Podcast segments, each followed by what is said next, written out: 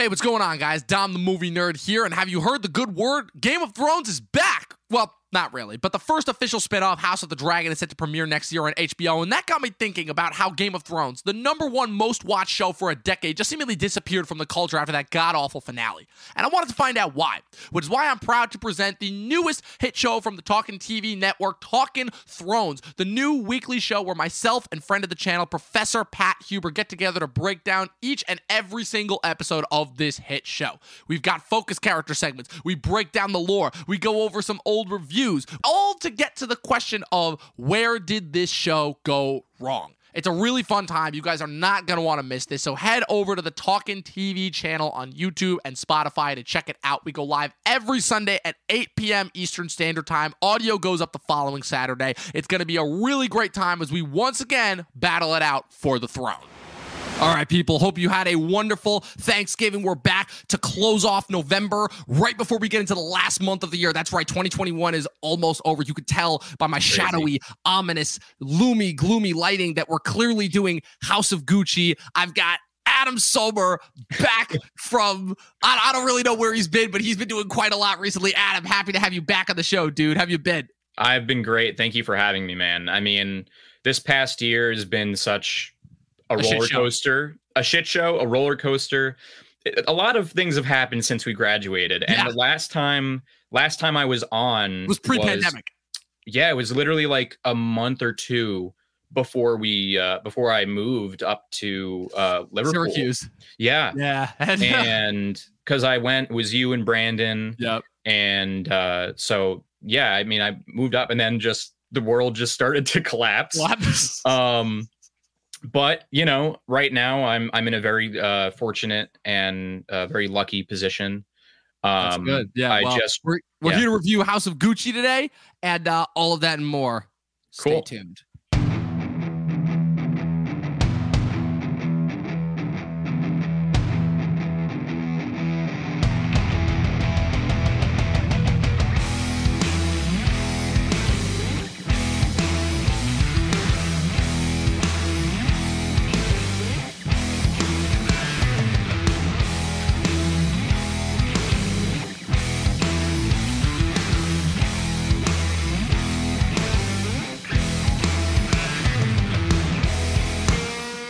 We've upgraded since the last time you were here. We seems like it. Now we got music now. Yeah, that's how long it's been since Adam has been on the channel. He hasn't been brought up with all of the new changes. But people, like I said, we are reviewing Ridley Scott's second film that he's put out within 2021. The dude is 80 plus years old, and I still have no idea how he manages to do this, but he somehow has. We are here review House of Gucci, which is the film that semi chronicles the rise and fall of the Gucci empire, which is ironic considering the fact that it's one of the biggest fashion labels in the world, but it didn't quite happen until all of the family members had left the agency. This is a film that stars Adam Driver, Lady Gaga, Jared Leto in some sort of makeup job that makes him look like a stuffed pig, Jeremy Irons and Al Pacino. it is one of the most Oh, it is one of the most hyped up movies of the year simply for the fact that it's not a Marvel superhero movie. It supposedly True. is getting slated for a bunch of Oscars. Adam, before we get this started, what is your previous relationship with Ridley Scott movies? How many Ridley Scott movies have you seen previously? Like, what are you a fan of his? Oh man, I mean, I love Ridley Scott. I mean, Blade Runner for me was one of the the films that got me really into filmmaking in high school. Uh, I watched it in in my film class, and I just fell in love. Like I developed. I mean, I I've loved movies since I was really young, but that was one of those films that just changed the game. Not only for me, I mean, just in the genre of like being a, a neo noir, um, you know, sci-fi, philosophical. Like it did so many things. It it touched on so many topics um, and it's still one of I think the greatest films made in cinema history. Yeah, definitely. Um, yeah, Ridley Scott. The whole thing about him with me is that if Ridley Scott's doing an epic, like a historical epic or a sci-fi movie, sign me up. Like, Mm-hmm. Yeah. because it, it- again, like you look at what are the biggest Ridley Scott movies that people come to know and like have really ingrained themselves with the staples of the pop culture, right? Alien, Blade Runner, Gladiator. You know, you get a random one-off Mm-hmm. Yeah. sometimes. Like he'll do like a Thelma and Louise, and that usually can break through. Like a Max Mhm. Man, which I really like. American Gangster, which kind of flew under the radar back in the day. Underrated. Underrated. Very, very Yeah. underrated. But Ridley Scott is one of those really interesting filmmakers where so he was technically technically a part of the film brats generation in the 70s but like george miller he didn't really break out until the very end of the decade right because alien Mhm. didn't come out until 79 and he only had one film before that the Yeah. duelists um he's Hmm. always I don't know. Like when, whenever you think of a Ridley Scott movie, you never think of it in the sense of like a Spielberg or a Tarantino movie. In the sense that like he's an incredible filmmaker, but Mhm. you don't necessarily recognize him because of stylistic choices, right? Like with Mhm. Scorsese, you always recognize the camera techniques and the and, the and the similar actors that he has and the tones that he goes with. Same thing with Mhm. Spielberg, same thing with Tarantino. But with Scott, you never he likes to change up his style he i i really like that i mean i love being able to do lots of different stories because you should have a style but you should also be able to speak to lots of different things as a director as a filmmaker as a as a creator you know as a as a creative um so when it comes to scott i think uh with his kind of style he he tailors it to every project he does. Um, I definitely liked House of Gucci more than All the Money in the World, although that was amazing how he pulled that off, especially with the scandal. Uh, you know, with, with Christopher Plummer, who is Yeah. amazing, and he he came in and learned his lines and replaced and did all those scenes in like I don't like, know, like three months. days, three days. I think it was three days of filmmaking, and he's he was the only person recognized at the Oscars for that movie, which is Wow. insane to me. Yeah, yeah. I mean, when you when you think about Christopher Plummer, I mean his his impact. That's a sep- That's a whole separate episode we could do. Um, but yeah, I mean Ridley Scott is definitely super influential on me. Spielberg as well. I mean, I grew up, you know, one of the the things also was uh Indiana Jones, um, Raiders of the Lost Ark. I mean, masterpiece of a movie. Uh, when I went to Disney World and saw like the behind the scenes thing, I just fell in love. Um, so yeah, from a really young age, I've I've had a passion for it. Um, so yeah, is there is there anything? Yeah, so uh, yeah, the yeah. big so the big the big thing that really um that my, my whole thing with Ridley Scott is that he's an amazing filmmaker, but I don't necessarily know if he's one of those people who's adapted to modern day sensibilities in filmmaking to the best of his ability. So, like, I, I guess, Mhm. like, if we could break down a little bit of the history, right? So, Ridley Scott, the insane thing is that he's one of those directors who's had arguably like one of the most influential films of the decade for like Mhm. four straight decades in a row. That's Yeah. not an easy feat. Alien for the 70s, Blade Runner for the 80s, Thelma and Louise for the 90s, Gladiator for the two, and Gladiator for the 2000s, right? Yeah. He, the 2010s, I guess you can make an argument for The Martian, maybe, but it, it, it's very like again incredibly Right. influential and Mhm. just big enough in order to like get him a lot of like really good praise. But like the thing is that like then you get the smaller Ridley Scott movies, right? The ones that come like in between the big ones, like and the, the ones that like nobody's heard of, like Somebody to Watch Over Me, White Squall, Black Mhm. Rain, G.I. Jane, like these movies that nobody has heard of. really really Oh just in the background none of his uh none of his big Like his Adam, big be names. honest, you've never heard of any of those movies that I just listed. Nope. Exactly. and i'm and i'm a ridley scott fan so Exactly. you said Exactly. those and i was like You're like, The fuck? what? yeah i was like trying i was trying to see if i knew any of those because like I, i'm big on but I promise you, you haven't. But so Yeah. something really weird happened in the 2010s, which is where so Mhm. in the late 2000s, after American Gangster, Ridley Scott had a couple movies that came out that were not well received, to say the least. Because Adam, a little bit of a trivia question: Do you know what movie he released immediately after American Gangster? oh man A little bit of trivia for you. I want to see if you get this. oh this is that's hard um after american gangster did he what did he do in between that and the martian A um, lot of movies, actually. It's it's kind of like insane. big like big ones Oh yeah. Oh yeah. because i'm trying to So, so you want to know what they are? So yeah in between American Gangster and The Martians, you got a eight year gap between them. American Gangster Mm-hmm. 07, The Martians 2015. You got Body of Lies in 2008, starring Leo DiCaprio and Russell Crowe. Yes, famously, Leo DiCaprio has collaborated with Ridley Scott. Then you get the Russell Crowe Robin Hood in 2010. You Mhm. get Prometheus in 2012. You get The Saw that. Counselor in 2013, and then you get Exodus, Gods and Kings in 2014.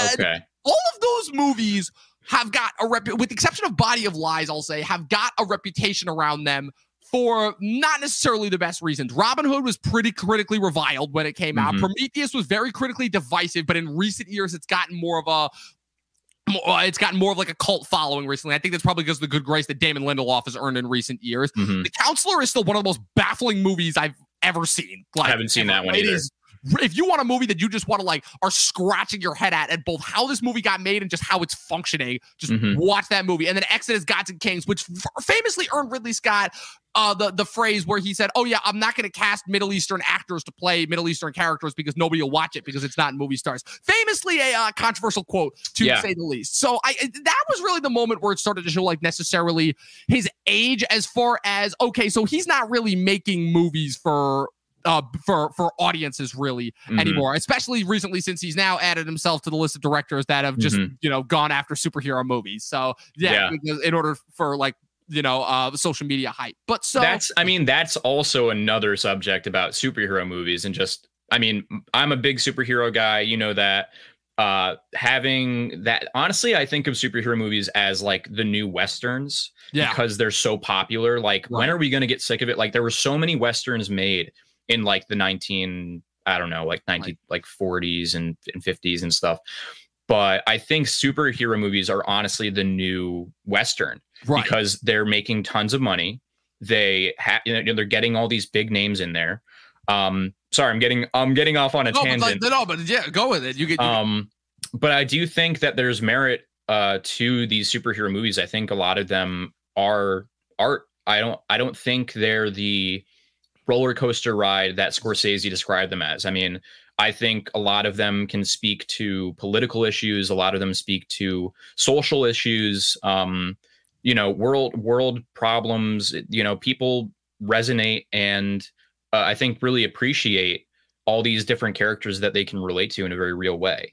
My, my Um, whole with the whole superhero thing, as far as that goes, and, and like with with Scott's contribution to it, is I'm not necessarily going to like say that any of the directors are necessarily wrong or right for having their opinion. They just have their opinions on them. My whole thing is I'm just mad at the media machine constantly baiting them into these types of responses because that's literally all they do. They just bait them into these types of responses. They Hmm. can get the Twitter crowd angry and flustered Yeah. you know, because that's that's kind of what it comes down to. My Yeah. whole thing is I like superhero movies. I don't necessarily enjoy all of them the way that I used to. I'm not necessarily like craving every new bit of superhero content. I do Mm-hmm. definitely think, and I think this also has to do with the fact that we are living in the social media machine, which is why it feels so much more Mhm. apparent than say when the westerns came out. Is that Yeah. it is that because we are inundated with so many of them for a year, it's not that they're bad movies, but they've kind of Mhm. lost a little bit of their luster in the sense Mhm. that, in the sense that, like, how different can you really make them when there are so many, be, so many being made? Yeah. you know, They That- do a lot of them do start to feel a little cookie cutter, but that, I think that's honestly just a problem with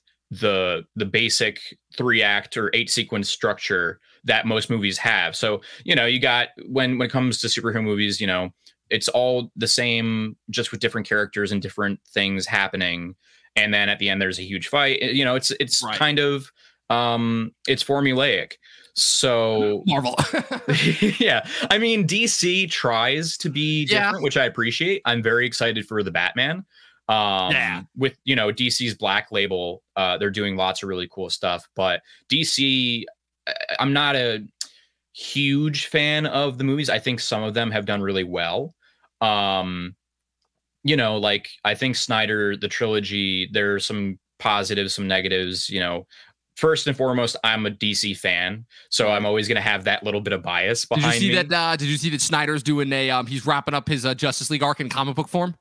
Really? Yeah, go, go ahead, look it up. He was that up. very, but he again, like I saw yesterday, he posted something on Twitter, like the social media. Yeah. He's already getting the Twitter crowd stirred again. He posted like a pic of Thanksgiving pie, then he posted like a comic book pic of like of like the, you know his version of Darkseid, and I'm like, oh boy, here we go again. Here we go again. We, we got friggin' five years of this that finally culminated in the Snyder Cut. We're doing it again. But Yeah. I, I guess if anything, to bring it back to Ridley Scott, the point being is that Ridley Scott in recent years has not necessarily had the best track record, where he's almost a little Mhm. bit become like a little bit of a Steven Soderbergh, where he's Mhm. pumping out all these films. He put he again. This is the second year in in four years that he's put out Mhm. two movies, right? Because he famously put out Alien Covenant and All the Money in the World in 2017, and now he put out The Last Duel and House of Gucci this year. But I don't necessarily know if he's making movies anymore to really say something. It feels Mhm. like he's just making movies for the sake of making movies. That reflected, I Mhm. think, in The Last Duel, where you have a movie that I'm sorry, Matt Damon and Ben Mhm. Affleck as medieval characters. Get the fuck out of here. Like, that's first and foremost number one, besides the fact that the makeup looks horrendous in that movie. And the Yeah. fact that, okay, that they have the gall to say that that movie's like Rashomon when they Mhm. don't even clearly understand like how Rashomon actually works structure wise. Okay. And now you have this movie, which, if I can get into a little bit of my spoiler free thoughts, functions somewhat like this strange mix between a Scorsese biopic, Mhm, a weird film at film version of Succession, mhm. and an SNL stage play, I guess, is probably like the nicest that I could give it. Where I, I saw the movie yesterday with my grandma, and throughout the first half of the movie, I'm constantly scratching my head and wondering, I'm like, is this a comedy? Like, what the hell is this movie trying to accomplish? Like, you have yeah. Lady Gaga in the uh, Lady Gaga and Adam Driver in these ridiculous looking costumes, doing these ridiculous accents. Like everything is so puffed up, everything is so ham, everything is so over the top. But like it's intriguing to say the least. Like Mhm. the story itself, in and of itself, is fascinating because Yeah. we're kind of seeing this flux of stories where about you know just because of like social media and because like certain things that are like were previously inaccessible are now so accessible you know you're kind of getting into like these you know the, these massive like kind of you know sprawling families and kind of getting like essentially like the new version of the crime epic but in the form of like these strange like family like um what- what's the word i'm looking for for the god for like like family um like tragic Dynamic. exactly yeah. um stories so i don't know i guess brass tacks immediate first thoughts after watching the movie because like I kind of coaxed you into it because you were kind of like, oh, we should do Ghostbusters, we should do this, we should do this, and I'm like, nah, we we we got to do this. A- After I watched Okay. it, I'm like, I need I'm to I'm talk glad I I'm glad I watched it. Um, I have it's still fresh in my mind, so I have lots of uh conflicting. I mean, I I I read the article. Oh I read- yeah, I read the article. Um, I think I'm very much on the same uh pa- same page with you, yeah, but uh, not for nothing. I think it does a good. Like, I get what you're saying about the Scorsese biopic thing. Um, it felt almost like I don't want to say Wolf of Wall Street because Wolf of Wall Street is no, amazing. Um, but it did, you know, it for the um the only thing that really reminded me of it and paralleled there was him, you know, becoming greedy and not caring for his wife and then having the affair and you know that kind of bringing in you know drama, you know, but uh I think overall it tried to do a lot of things.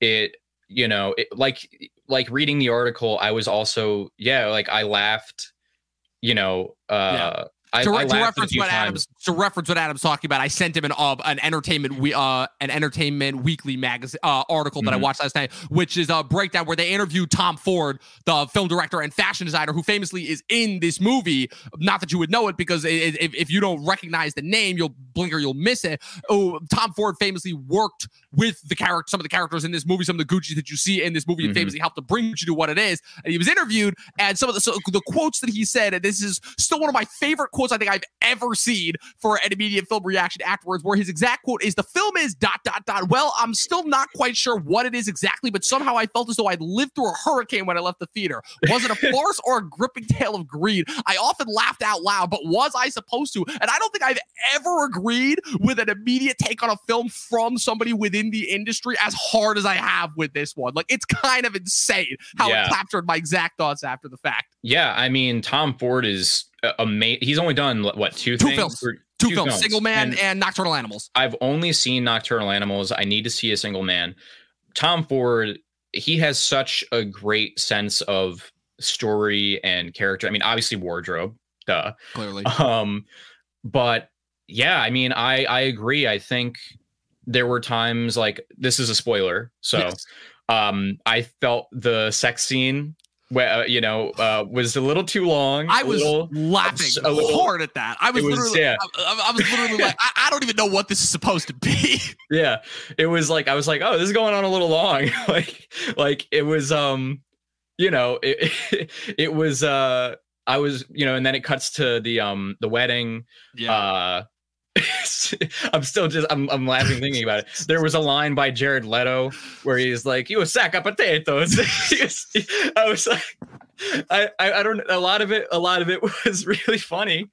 Uh, I think, right, but that's the problem. Is wasn't supposed to be like I I have to imagine where I'm like I, I would went back and forth. Yeah, this is one of the first instances in a long time, in a long, long time, where I would have just loved to have been on the set during the day it, just to see like what the direction was and like just yeah. figure out where the motivation was coming from. Because like for the life of me, I have no idea what Ridley mm-hmm. Scott was trying to do with this movie. Like this is famously like Ridley Scott's mm-hmm. had a couple of these where this is a project that he had had lingering in development hell mm-hmm. since the early 2000s. And I don't necessarily know how he made it a decade or two decades ago. It would have mm-hmm. made that much of a difference, but just considering the fact that the the film plays out as like part farce, part mm-hmm. tragic tale of greed. Like I don't know, like yeah. did this almost feel like an Adam McKay parody at times, but without the self awareness? Honestly, a little bit, but I I mean, you could chalk that up to maybe the editing. Maybe the editor sure, sure. saw something. I mean, obviously Ridley Scott oversaw it. Um, but maybe that was the best that they got for those scenes, and he felt you know i mean sometimes when you're watching things you think oh this will work this will be funny each I, I think he did a good job balancing um trying to balance the tone i mean at the end gets you know you see him get shot and killed right um but there's so many different moments in the movie i mean how can you put someone's life into you know two and a half hours right. and then of so course i think he, i think I think right. I think not for nothing he tried to do a lot because it is so much to try right. and encompass a person with so much uh, you know emotional depth.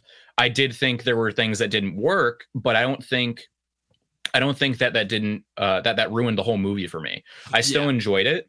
Um, you know, obviously the the costumes were great, the set design was amazing. Uh, I didn't think the accents were that bad. I did think Jared Leto looked like he was in some kind of rubber, like face mask, rubber suit. Like, like um, I still remember, dude. I don't know if I, if I if I said this to you. I still remember when the first poster that had like the whole cast lined up. You know, it's like getting ready for like you know the Oscar promotional campaign, and I just saw Jared Leto, and I'm like, what the fuck? Like, what are you doing, man? Come Jared on. Leto, Jared Leto pops into everything. Jared, Jared Leto is just like the king of online trolling at this point, and I'm like, look. It, I mean, he's a good he's a people, good actor. I don't. Yeah. I think. I mean, people hate on him a lot, but I think he's a good actor. I think. Um, um, you know he's very very talented. Uh it just felt it felt very hokey and campy yeah like it's, like it's kind of like these i wish i wish that chris was here because ridley scott's one of chris's favorite filmmakers and whenever jared leto comes up in conversation he actually like has a lot of insight. But like just to break it down for people like what this movie's about because i just realized we've been talking about this movie mm-hmm. the entire time but like there may be people who like don't actually know what this movie's about. So this movie is actually based on the book that was written in 2001 the house of gucci a sensational story of murder mm-hmm. madness glamour and greed by sara gay forden right? It famously follows events that occurred between the late 70s and the early 90s, in which the heir to the Gucci empire, Maurizio Gucci, played in the film by Adam Driver, he's the son mm-hmm. of Rodolfo Gucci, um, portrayed by Jeremy Irons, ends up falling for Patrizia Reggiani, mm-hmm. who in the film is the daughter of a truck driver who ends up worming her way into the Gucci empire and starts to uh, tear it down from within, obviously mm-hmm. bringing her into conflict with the other controlling interest in the company, that being Al Pacino's Aldo Gucci and his son, Jared Leto, as uh, Paolo Gucci. And mm-hmm. so the the film I guess if I can break it down. So like as far as like the start of like some of my problems with it and, and like kind of why I bring up the comparison mm-hmm. to um Martin Scorsese is that the thing about it is that whenever you watch a Scorsese biopic, like there is just something about the way that Scorsese does a biopic Mm-hmm. that really differentiates it from like most run of the mill biopics, right? it's weird because biopics have been in this really weird spot for the last couple of years ever because the problem is Bohemian Rhapsody really kind of like started to screw them over as far as like breaking down the lines of like, oh, what's real versus what's fictitious? Is this actually like trying to be an ode to the real person or mm-hmm. is this trying to like just create more sensationalism, you know, popcorn fun for entertaining people? Because mm-hmm. we both know like kind of what a crapshoot Bohemian Rhapsody was, but there are still a lot of people who love yeah. that movie and that movie made a lot of money. Do I think this movie's going to have the same impact? No, because no. I don't know how many people are going to relate to like the Gucci label the same way that yeah. they would to Freddie Well, Mercury. it's a huge it's a huge name. I think people are interested in uh in the Gucci name. I don't know. I mean, obviously Freddie Mercury is a whole different thing. I was surprised that um uh, man, who was it? Uh Rami Malek. Or yeah. Um I, no, I wasn't surprised that he won. Like it made sense out of the lineup of that year, I think. I don't remember the other nominees. Um, there, there were only two that should have been there. Uh, put it that way. Wait, who was who? So it who was else? it was Bale for Vice and Bradley Cooper for Stars Born, and Right, those are the only two that should have been nominated to begin with. I think I think uh I think Bale should have taken it for Vice. I mean, he was great as Dick Cheney. yeah, You know, he the voice, the the the weight he put on, the cadence of I mean, really everything. But back to Bohemian Rhapsody, I think um that was different. It won a lot of Oscars. Uh the sound was great because you can't tell whose voice you don't know if it's Rami, you don't know if it's a mixture of Freddie's vocals, you don't know if it's, it's Adam Levine, I think, came on and did something. Um and then there was Rocket Man, which he, he did. with, he did. you know, he I'm did something all right in that movie. I'm surprised Taron Egerton didn't get nominated for Rocket Man. I am not because I think that enough people were still burned out from it, and also uh, Mhm. Bohemian Rhapsody opened up late. Uh, the, it's the release date. Bohemian Rhapsody opened up in October. Um, Mhm. uh, what's it called? Um, uh, Rocket Man opened in May. So Uh, yeah, so there, there was a big disparity there just as far as the release dates. But I, I guess kind of like my whole thing with this is. It, it as as far as the whole House of Gucci argument is, it Mhm. feels like it's trying to be like this epic sprawling tale Yeah. like crime and intrigue, right? But it, it feels like after like the first hour of the movie, it feels like every other scene there's a scene missing, right? Where you have a Mhm. movie that is two and a half hours long, and it fe- and it's very Mhm. strange because this is this is very similar to another film that I saw earlier this year, obviously The Many Saints of Newark, right? The Mhm. Sopranos prequel movie that dropped on HBO Max, where it feels like a longer cut was Mhm. desperately needed. And we both know that like this is well known. Ridley Scott is Mhm. well known for his director's cuts. Famously, just look no further than Kingdom of Heaven with Yeah. the three hour long director's cut of that, which might be one of the best epic uh historical epic films ever made. Like that Mhm. truly does feel like a modern day Lawrence of Arabia. But that I feel like is problem number one because that kind of contributes to like some of the plot antics and plot semantics of it because Mhm. I feel like at a certain point, it's like the, the film will just be jumping around to like random things and character motivations start to not make sense at a certain point. And it feels like there are certain things that are missing that it feels like there should be included. And I Mhm. definitely think that the biggest thing that doesn't help is the fact that because the film is so way down in its tone, I Mhm. don't necessarily think that that makes for the most compelling of characters. Because just for my money at least the minute that each and every one of these characters are introduced i got them figured out like immediately and i know exactly where they're gonna go i know that you could just tell like i know that gaga is gonna like cause the unraveling and is gonna try and Mhm. worm her way up and i know that pacino is gonna be the kindly old man who gets screwed over and at that point i'm just kind of waiting for him to have the explosive pacino moment that we all know is coming you know yeah. I mean, I think I mean Pacino's great in everything he does. I mean, he Yeah, was of course. I think he was a highlight of this movie. I mean, he wasn't in it much, but I think he was a highlight. Um the makeup job they did on Jeremy Irons was good. Uh, which I didn't think his accent was Yeah, I was about to say. I'll bring up one thing. I'm like, so wait, all everyone is of course going after Jared Leto because he just makes himself a target, but nobody's going to talk about how awful Jeremy Irons, whatever Yeah. the fuck accent that was, Yeah. is. um yeah i mean i think i think jeremy irons uh was also you know he wasn't in it much um but he you know he he does make uh, an impact as a character like um i do agree with with ford on that. Uh but when it comes to the other characters i don't think adam driver was phoning it in. Um i think he gives a good natural performance. Um you know like there were a few scenes that were really nice and and really um you know like heartwarming you know like him you know with the baby and you know then you see but that's like before any of the the drama um him and you know when he's when they get married and all that uh but yeah lady gaga i think was good i think she carried a lot i think she carried a lot of the weight not that they're not both amazing amazing a- actors um but i just felt I don't know what it was. I just think maybe with Adam Driver we could have seen a little I wanted to see more. I wanted to see the the same emotional range that he had in um like Marriage Story. Uh obviously different different story, different films, different character. but um, I would have liked to see a little. I mean, there's one scene that was f- like frightening with you know when he puts his hands around her and pu- throws her up against the the door or the wall. Right. Um, and you know, it's also very different from Annette, which was Right. he. I think he gave his best, perf- one of his best performances in that film. Uh, that movie, movie of the one of the top movies of the year for me, um, at least. But I would have liked to see a little bit more with uh with that character. I again, I do think Lady Gaga did a, a really good job.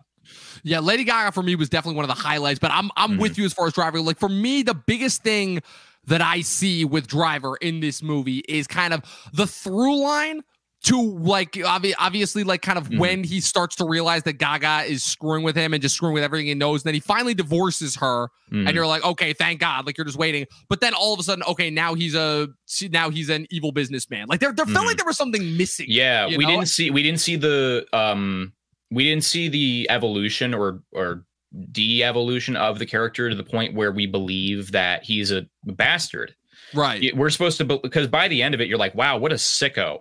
Like, what a, you know, and then Right. we didn't see we didn't see anything in we felt like the middle was missing of him going, you know, like we see all the money and stuff and behind the scenes uh but we don't really get um like a turning point moment uh or maybe we do and I just didn't catch it but we don't really get like a turning point moment where we're like wow or, or maybe this, that turning point was him with the affair and the um uh what was it Oh yeah, The- you mean the affair that literally comes out of nowhere? He just they've just run to Switzerland and then he's like, "Oh yeah, this is my super old friend that I'm clearly going to cheat on you with." yeah yeah i mean maybe that was his um i'm i'm a douchebag moment now um but yeah i mean it felt it felt like something something was kind of was missing to see that character become someone you know completely different Yeah, it's it's one of those instances where, and I'm glad that you're helping because this is Mhm. kind of like helping to contextualize a lot of the problems that they have. Because I I do like as problematic and as kind of jumpy and all over the place as the tone is, I do like the first hour of the movie. I do think that like the build up, them meeting, it's it's a little bit traditionalist biopic. I feel like it could have been done a little bit more, but it does feel that's the most interesting part of the movie being introduced to this world, being introduced to this empire, like kind of what it means. But you're right, because around the middle half, it starts to feel like a whole lot of moments that are just happening and kind of like the juicy behind the scenes character moments aren't there, right? And a lot of it feels like it was cut for time just in order to like make because again, Ridley Scott's like one of the only filmmakers that can get like a two and a half hour runtime, and this is an Oscar bait film. So obviously the producers are gonna let this be a little bit on the longer side because you know, Oscar films, especially more recently, have tended to be a little bit on the longer side Mhm. unless they're A24. But the biggest thing for me is because it's seemingly like missing that Mhm. natural through line, it makes it almost feel just like a series of vignettes that are tied together rather than an actual full, complete vision of a film. And I guess this is the part where I wanted to jump in and have the streaming discussion because this is Mhm. really a thing that is I'm starting to see impact a lot of the films that are coming out now, which is, and I've had this discussion, right? Because again, it's very, very similar to the discussion that I had around Many Saints of Newark, which is where I'm like, okay, it seems to me that with all these films that are coming out now, it's either longer cut or miniseries. And mm-hmm. They are constantly in this mode now where, and you especially see this from these directors, where these directors are so against the idea of kind of everything becoming streaming and everything becoming television and everything becoming content, Mhm. quote unquote, and they have to preserve the theatrical experience. But the problem is the films are most of the time not good enough to justify it. Like, so, like I'm sorry, and, Mhm. and I know I gave Denis Villeneuve flack about this a couple weeks ago, but but we know the HBO Max thing was not his fault. But Dune.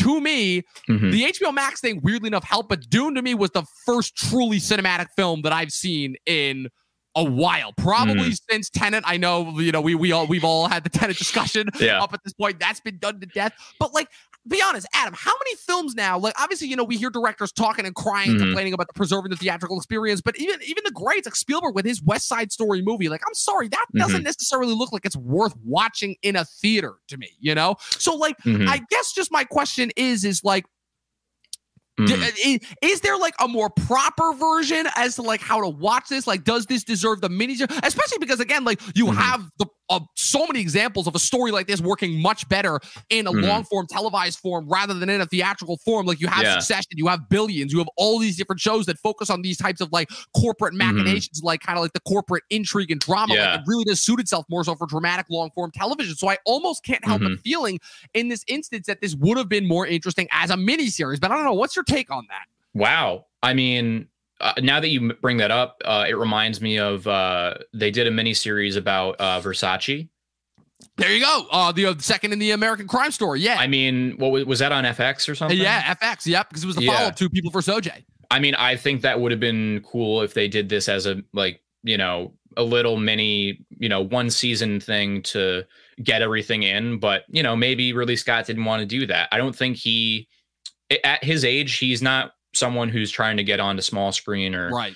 you know with his with his name that he you know he wants people in the theater. He wants people to see it on the big screen um which is understandable. I think when it comes to streaming uh you know it it's it's both good and bad because or at least for movies uh for tv it's great for movies it is taking away from the big screen experience the sound the you know when you go into a theater it's a different experience.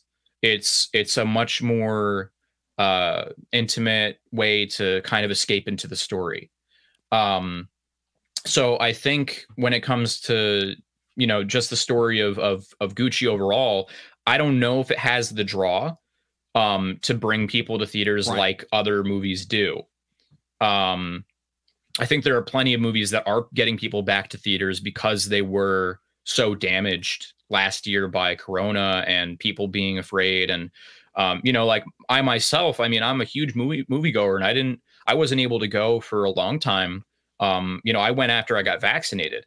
Um and you know that's you know it was it was a, a weird uh weird thing to watch movies on my tv or my my computer um just because it wasn't the same i mean i you know you experience it differently when you sit in the theater Right. I, I think that's an interesting point because the thing that I've noticed a lot is I was absolutely convinced that theaters were gone during the pandemic. I'm like, there's no way they can come back. There's no Mhm. way that financially they can make a comeback from this, obviously, just with everything that happened during COVID. And then I Mhm. was obviously shocked once things started to opening and just how excited people were to get out, right? But that obviously had to do with, you know, being trapped in their houses and not being able to go anywhere for a year. But now that Mhm. we've had like a couple months. We've had roughly like six to seven months now. People going back to movies, and now Yeah. that we've effectively like gotten out of like the summer blockbuster phase, and we're in a little bit of an Oscar season right now. Right? Mhm. You have movies like.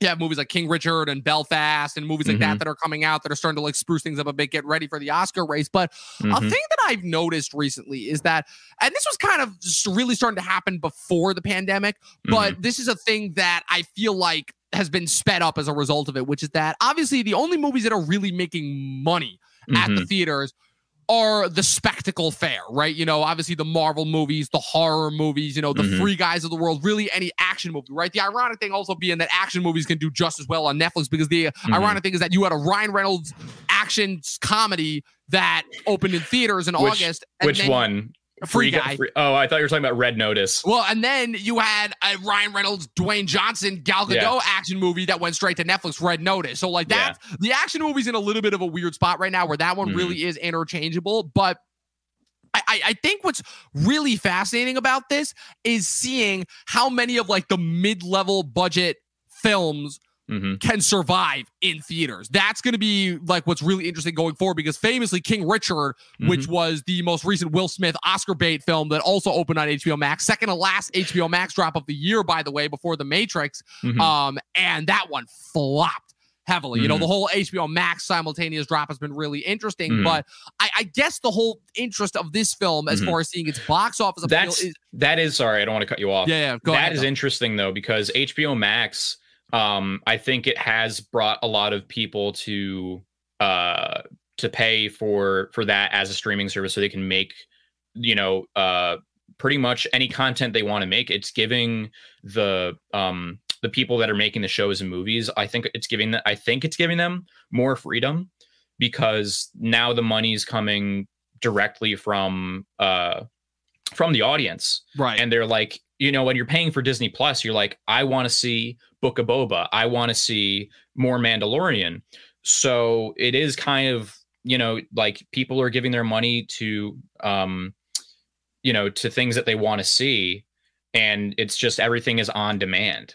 Everyone wants certain things. And I think right the, it's a much easier way to appeal to the consumer market rather than yeah. kind of you know provide and so i think that's also i'm really mm-hmm. have to touch on that because i think that's another of the big reasons why you're seeing streaming mm-hmm. more than anything else you know kind of consume the theatrical demand because mm-hmm. the whole thing with the theatrical experience is that it is a little bit of a give and a take you know you are giving up your time you are giving up your mm-hmm. hard-earned dollars but the payoff is that you could get an experience unlike anything other versus the mm-hmm. at-home consumer-based experience you watch what you want to watch when you want to watch at your own leisure right so yeah. that of course, is the kind of the push pull back and forth of streaming. But the mm-hmm. interesting mm-hmm. thing is, and this is kind of like my last point that I think is this is the thing that I think that not a lot of filmmakers and just people in Hollywood are really seeing, which is that. Mm-hmm the not necessarily people our age, right, or people like us who like we've been brought up on movies, we love going to the movies, our entire life and existence has been around the traditional movie going experience. But if you mm-hmm. talk and look at like average like consumers, like they people just don't in general like watching movies per se. You know, like like the whole mm. the whole reason why you've been seeing the whole like movies need to be spectacle, movies need to mm-hmm. be events, movies need to be like they need to have that extra edge. You know, I think that's a big reason yeah. why you're seeing you're gonna start to see video game movies make a big they're yeah. gonna they're, they're gonna get a big push forward is because Resident yeah. Evil I, I, just watched the new Resident Evil movie recently, Resident Evil Raccoon City, and that was a mm-hmm. movie that I went having no expectations for. I'm not mm-hmm. a video game guy. I've never played it. The only thing I know about the Resident Evil is the Milla Jovovich, yeah. Paul W.S. Anderson, however many friggin' of those movies that they made. And mm the thing that shot the hell out of me about Raccoon City is mostly just that it was a competently made film. And mm-hmm. that, of course, the people who showed up for it are going to be the diehard video yeah. game heads. And so I think that right now is going to be a market because that, mm-hmm. I mean, the gaming audience just general. I mean, you've played video games, so you can tell me better than more. Like the gaming mm-hmm. audience, mm-hmm. that's like, that that's yeah. like the superhero audience on steroids. You know, like you're gonna. I like, think like yeah. what, what what filmmaking has become now is it is and i've been talking about this for a couple years right now right the transition of these niches into the mainstream right you saw it with superhero mm-hmm. and nerd culture right that's good now you're going to start to see it with more like video game ip stuff like that that's mm-hmm. kind of the next step right and so i guess that more than anything else is what's scaring these filmmakers is because these filmmaker a lot of them you know especially the older ones they came up in a time mm-hmm. where filmmaking essentially was really the only media. And so they could mm-hmm. effectively mm-hmm. tell these really interesting and engaging stories about reality. And now you're having these filmmakers try to tell these stories in a mm-hmm. decade and an era where everybody just wants to tune out from reality. You know, reality yeah. is just so overbearing, so overwhelming, really now more so than anything else because of the constant social media push, because of the constant mm-hmm. big tech push,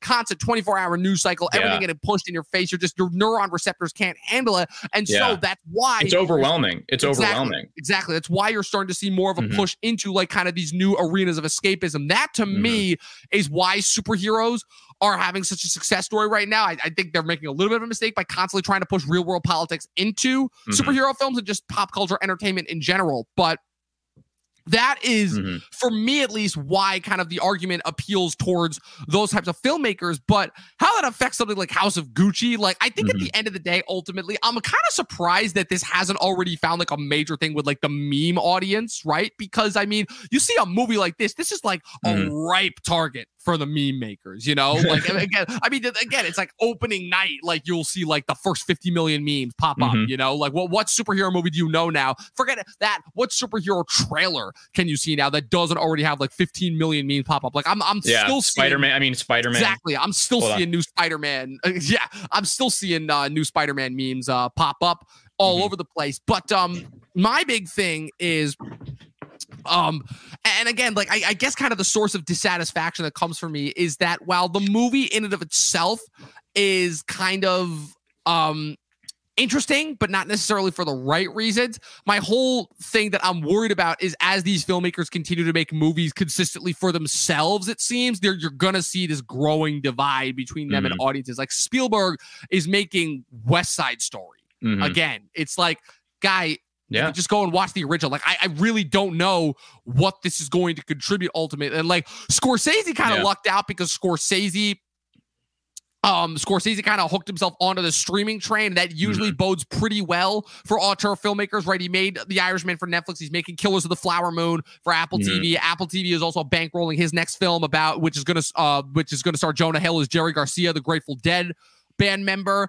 Um, they also obviously are bankrolling uh, the Joel Coen solo mm-hmm. Coen uh, tragedy of Macbeth adaptation with Denzel, that which looks, looks great, yeah, unbelievable. So like the yeah. streamers are really going to be the places to look forward mm-hmm. Uh, to look going forward, obviously for long form filmmaking. So I guess that's why I guess um, mm-hmm. Scott's apprehension towards streaming, if there is any, right? There's no obvious proof of it. I guess it's a mm-hmm. little bit confusing to me because pretty much all of his peers are going towards streaming. Spielberg's next film is going I mean, to Netflix. I think he's trying to uh, preserve the art and and the experience of going to the theater. I mean, Spielberg even a few years ago was against Netflix films even getting right uh you know being nominated those, unless they were those in, dollars unless, though unless when, they when were Netflix in, is, when Netflix is the only one to bet when, when Netflix but, is the only one but they one. have their theaters now so that's the big true, difference true but, like, but that's that's only for Oscar that's only so yeah. they can get around the whole Oscars hating them thing let's be let's be real here yeah yeah I mean because let's you, face you it said something you said something earlier yeah. you said something earlier that was interesting about um escapism and how uh, you know with how much media there is it's a little overwhelming. Um, i totally agree but there's also something to be said about how much free content there is being made. Like youtube changed also helped change the game because people are just making what they want and they have so much freedom to to be or or make what they want. And i think um like we were talking about with like corporations kind of hopping on the bandwagon i mean you go to the trending page it's not youtubers anymore. You see you see jimmy fallon you see jimmy kimmel you see all these late night uh you know clips that are being uploaded and you know that's you know obviously bringing them tons more money. Um but when it comes to small screen versus big screen uh i don't think i don't think tv is dying. I just think less people are watching now more than less people are watching now because there's streaming because there's the internet because you know it's so easy to find and watch content that you want in a separate way. I don't think uh i don't think cable is is dead. I think it's still is uh you know it's still huge um but when it comes to movies it does feel like they're dying a little bit because of the past year. I mean, I try and go as much as I can. Uh, I think you and I both are are uh, physical physical media people, like you know books and and having DVDs and or Blu-ray or Depends you know the day is what I'll say. Yeah, yeah. I mean, I've picked up a few things on like Criterion Collection or Blu-ray that I felt you know very strongly about. Um, so I have like a little bit of you know uh, some some movie collection uh, you know, I, I one of my um my friend's dad gave me his old VHS collection. We have that, you know, downstairs. So uh, I'm still I'm still pretty big um physical physical media person. I mean, there's nothing like sitting down and and reading uh, you know, a book or having the physical case. Um, it just it feels a little more um authentic. I guess that's the word to say or you know it's a little more personal right um I mean, because that's the whole. Yeah. I mean, you and I, you, again, we we both remember watching those videos back in film school about the differences mm-hmm. and the people who support uh, digital versus um fi- uh, digital versus physical media, and like the biggest yeah. arguments against digital uh, digital media in general. And Quentin Tarantino has been talking about this for mm-hmm. a long, long time, long before streaming was a thing. Is just the overall quality of it, right? The the mm-hmm. he says it himself. It's like it makes the it makes the the the what what's called it makes the format feel more disposable and mm-hmm. and that's ultimately what you've been seeing with yeah. the breaking down of streaming is the increased disposability of media where just think about it right you think mm-hmm. about like back in the day when they only had reels of film and if they fucked it up that was it you know yeah. like just think about just the how much value it places on and all of a sudden the massive yeah. amounts of thousands upon millions of dollars that are thrown into this industry was... it makes sense but now mm-hmm. obviously with how you know consumable and how easy it all is right and mm-hmm. filmmakers have talked about this too they're like yeah of course what's the number mm-hmm. one thing in order to decrease the value of something make more of it and make it as easily accessible as possible you yeah. know do you do you know um was house of gucci shot on uh, film or was it? If digital? I'm not mistaken, it was shot on film, but I got to. Which makes sense because it's Scott, so he's like, I want Right. it on film. He's Obviously, it's going to be be more on film. in that sense. Obviously, I mean, I think it's much cheaper and much easier to do digital. Um, but film just has a little bit more of again, Right. it's about authenticity, the art form, uh, the color, the color that picks up on film, Right. and the the actual resolution is way different. I mean, it's not way different. Digital sensors have been, you know, they've been They've been made getting better. They've been getting I mean, better. they've Like been- they're Netflix's- amazing. Like Netflix's They're cameras amazing. are insane what they're able to do. But They're- absolutely, yeah. yeah. Um, but like, the, like just to give a perfect example though, just as far as like you'll never in order to like kind of contribute to the film experience, right? Like Mhm. every time now I see something where I can see the film grain on screen, I don't know, like it just adds like an extra level of like you know a special feeling to that film. Like I remember when I was down at New York Film Festival back in October and I watched uh Come On Come On and Red Rocket, both those films, I could Mhm. see the grain on every frame and it just it looked Yeah. beautiful. It felt like I was watching art, you know. And I'm like, wow, so That's- thi- this is where Yeah. it comes from. This is what people are talking about when they say preserving. Like That's another that's another separate conversation. I Yeah. also saw Come On, Come On. Oh yeah, we, we got to talk about that ago. definitely. But Um, I, I guess if I if I can wrap up our conversation just about House of Gucci, just in general, my final thoughts on it. Mhm. Um, so it's a film that, in hindsight, I definitely didn't hate as much Mhm. as I thought I was going to, but it, it's definitely not one of my favorites of the year. I guess as far as like me recommending this to people, if you want to see something that is just kind of baffling and semi entertaining in Mhm. like a little bit of a farcical way, but without actually like kind of understanding like how it's being farcical or what it's attempting to satirize. If it's Mm-hmm. trying to be a satire, sure, I guess this is good. The narrative is compelling Mm-hmm. enough. The characters are interesting enough. I think that kind of the story is Mm-hmm. good, but ultimately the kind of lack of consistent tone, lack of real like kind of purpose and aim as far as what it's trying to accomplish and what it's trying to say within the story and overall Mhm. just complete again as tom ford said attempting to just ham it up beyond recognition from the actors unfortunately Mhm. this only gets a three and a half out of five stars from me what about you three and a half out of five stars. You know, yeah, I think that's a I think that's a fair. I think that's pretty fair. I mean, if it was out of ten, again, I think it was just uh, maybe a seven, seven and a half. So yeah, I guess a three point five out of five stars. Um, I don't think. I mean, it didn't come off like an intentional satire in the way that Wolf of Wall Street was, which goes way over people's Right. heads. I mean, there are Right. tons of you know all these finance people and business business students that they look at Jordan Belfort like, oh, I want to be right as a role model right and that goes back to the fight club thing is- right? And he is not a role model. The people watching those movies the same people who say misinterpreting that good it's the same people who say that oh goodfellas embellishes the mob. And it's like yeah if you actually watch the movie you would understand that you it understand doesn't. yeah because scorsese grew up around that life and that Right. and is not trying to glamorize it in any way but it has been glamorized right and uh, you know going going back to house of gucci i mean i i'm a big satire fan. It, to me it didn't feel like a satire. So i'm again i'm gonna have to go with probably a 3.5 3.5 out of 5 Yeah, I agree with that. Yeah. So with that being said, people, uh, that was it for our review of House of Gucci. Let us know your Yep. thoughts in the comment section below. Make sure you guys have an extra special Thanksgiving, even though by the time this episode goes up, Thanksgiving will be over. But make sure that you know you stay safe with your families on that day. Make sure you get something nice for your guys' selves, maybe some early Christmas present for the rest of your family on Black Friday. Remember to treat your retail workers with with, with respect because trust me, they don't want to be there in those work establishments. Adam, thank you so much for coming back on to host this with me. thank you thank you for having me absolute blast to have you back on. I'm definitely going to have you back on more so for the channel. Like I said, I'm trying to I'm trying to expand the the talking TV kind of ca- rotating cast of players now, and I'm definitely Mhm. adding you to the roster. Where can the good people follow you on the interwebs? Uh, you can follow me. I mean, I'm not huge on social, uh, but if you want, uh, follow me uh, at Adam Sommer Films with uh, underscores uh, on Instagram.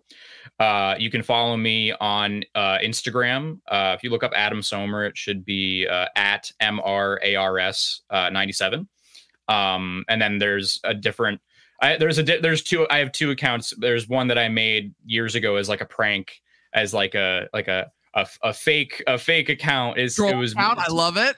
uh yeah no i mean I don't, I don't use that one i use the other one more so um yeah so if you want to follow me there um you know that's that's where i'm at so yeah th- thank you Of course, you can follow me at Movie Nerd Reviews on Facebook and Instagram as always. And of course, be sure to follow the Talking TV podcast social medias at Talking TV Podcast on Facebook and Instagram. Like I said, we got four weeks left in the year, people. We've still got more content coming your way. We've got three episodes left in our Succession recap series. Episode seven is coming out this week. I've got a couple more top 10 lists for you guys. We've got a whole bunch of Marvel content planned for the end of the year for when Spider Man comes out. Be sure to keep tuning in until the That's end of the good. year for more content. You should also click the subscribe button, click the like button, click the bell next to it. That way you guys get notified every time we put up new content. For myself and Adam, as always, people, 12 seasons in a short film and watch more fucking movies. See you guys next time. Thank you.